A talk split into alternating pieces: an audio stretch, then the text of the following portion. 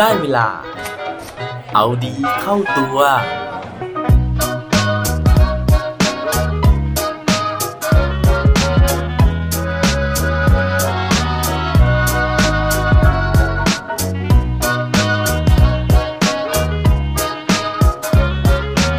คุณคิดว่าเราจะทนอยู่บ้านแบบนี้ได้อีกกี่วันครับสวัสดีครับ พบกับผมชัชวานแสงปรีดีกร และรายการเอาดีเข้าตัว รายการที่จะคอยมาหมันเติมวิตามินดีดด้วยเรื่องราวแล้วก็แรงบันดาลใจ เพื่อเพิ่มพลังและภูมิต้านทานในการใช้ชีวิตให้กับพวกเราในทุกๆวัน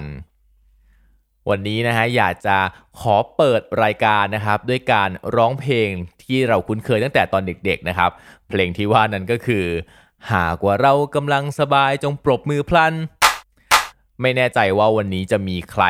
ปรบมือหรือเปล่านะครับ เพราะว่า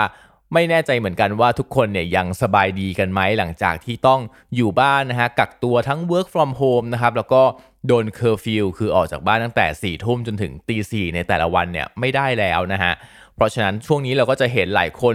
ขุด activity หรือว่าปลดล็อก ความสามารถใหม่ๆ ออกมา ไม่ว่าจะเป็นเรื่องของการที่เตรียมตัวนะครับที่จะไปแข่ง Master Chef ปีหน้าทำกับข้าวกันใหญ่เลยนะฮะหรือว่าการที่บางคนออกมาโพสต์ รูปออกกำลังกาย หรือว่าคลิปเต้นต่างๆนะครับก็ถือเป็นการผ่อนคลายนะฮะแล้วก็บรรเทาความเครียดทั้งกับคนที่ทำกิจกรรมนั้น แล้วก็กับคนที่ได้ดูกิจกรรมนั้นผ่านทาง Facebook ผ่านทาง feed โซเชียลมีเดียต่างๆ ไปด้วย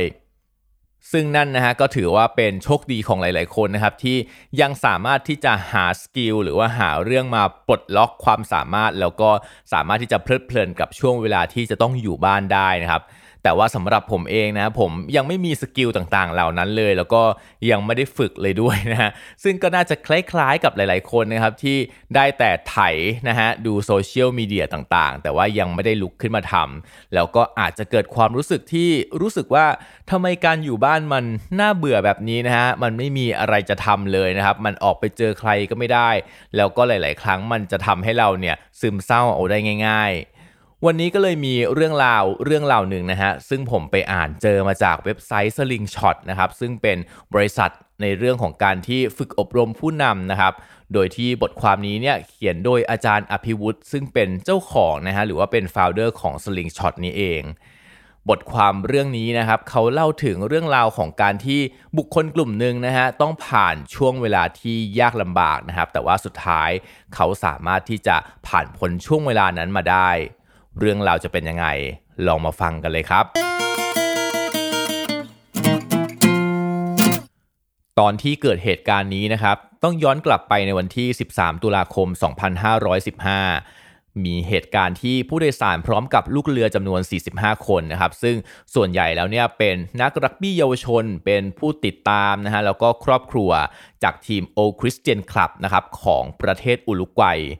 ทั้งทีมเนี่ยเขาก็เช่าเหมาลำเครื่องบินนะฮะเพื่อเดินทางไปแข่งขันที่เมืองซานติเอโกประเทศชิลี ทีนี้ปรากฏว่าระหว่างที่กำลังเดินทางฮะในขณะที่หลายคนกำลังหลับนะครับ บางคนกำลังเพลิดเพลินเมาส์มอยกันอยู่นะครับมีความสนุกสนุกสนาน แล้วก็ร้องรำทำเพลงกันอยู่บนเครื่อง กัปตันก็ประกาศนะฮะให้ทุกคนเนี่ยนั่งประจำที่นะครับแล้วก็รัดเข็มขัดนะครับเหมือนกับตอนที่ปกติ เรานั่งเครื่องบินแล้วเครื่องบินเนี่ยกำลังจะแลนดิ้งหรือว่ากำลังจะลงจอดนะครับที่สนามบิน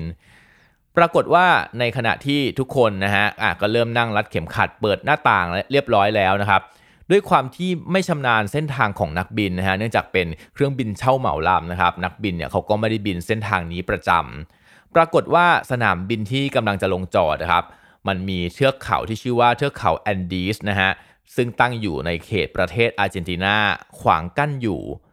ผู้โดยสารที่นั่งอยู่ริมหน้าต่างนะครับพอเขามองออกไปนอกหน้าต่าง เขาก็ตะโกนขึ้นนะฮะบอกว่าแย่แล้วแย่แล้วดูนั่นสิ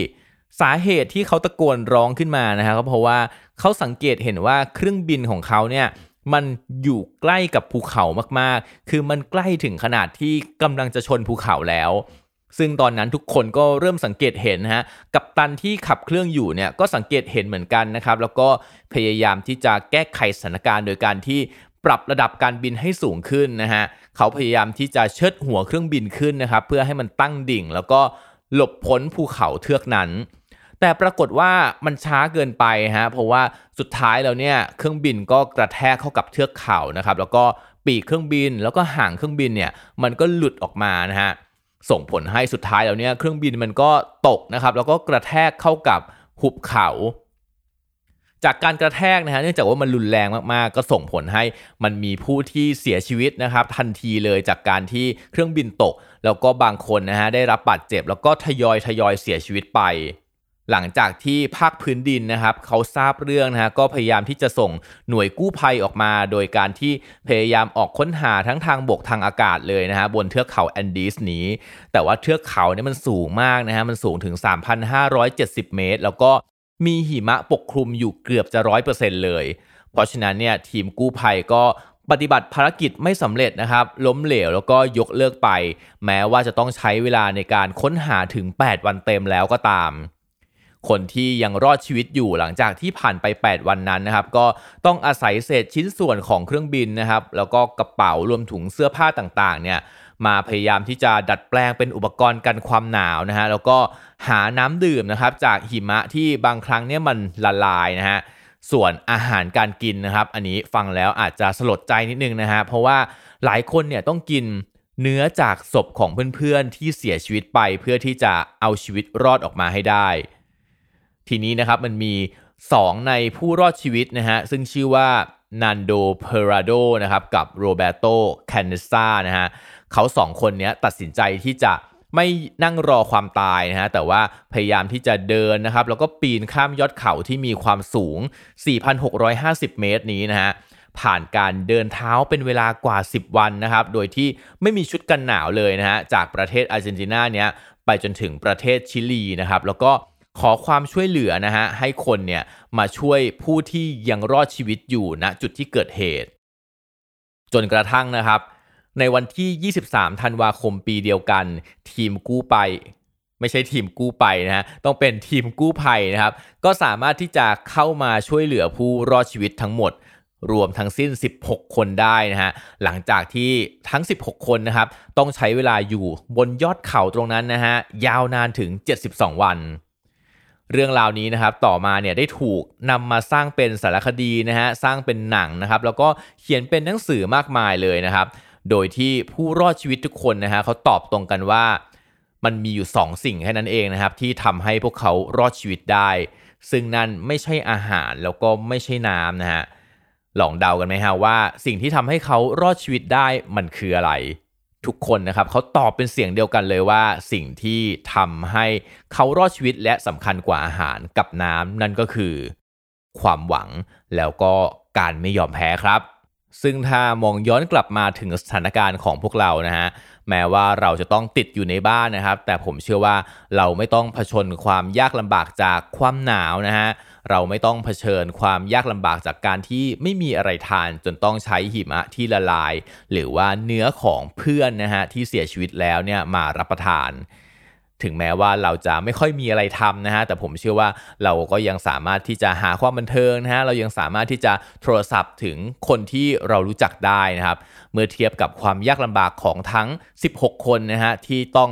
เผชิญกับความยากลำบากแบบนั้น ยาวนานถึง 72 วันแล้ว เชื่อว่าพวกเรานะฮะฟังแล้วจะมีความหวังนะครับ แล้วก็จะรู้สึกไม่ยอมแพ้ต่อสถานการณ์ที่พวกเราต้องเผชิญอยู่ จริงไหมครับ และปิดท้ายวันนี้ด้วยโคดดีโคดโดนนะฮะเขาบอกไว้ว่าคำว่า hope นะฮะ H O P E มันมาจากคำว่า hold on pain ends หรือว่าอดทนเอาไว้นะฮะ เดี๋ยวความเจ็บมันก็จบไปเองครับ อย่าลืมกลับมาเอาดีเข้าตัวกันได้ทุกวันจันทร์พุธศุกร์พร้อมกด subscribe ในทุกช่องทางที่คุณฟัง รวมถึงกดไลค์กดแชร์เพื่อแบ่งปันเรื่องราวดีๆ ให้กับเพื่อนๆของคุณ ผ่านทุกช่องทางโซเชียลมีเดีย สุดท้ายนี้ขอให้วันนี้เป็นวันดีๆของพวกเราทุกคน สวัสดีครับ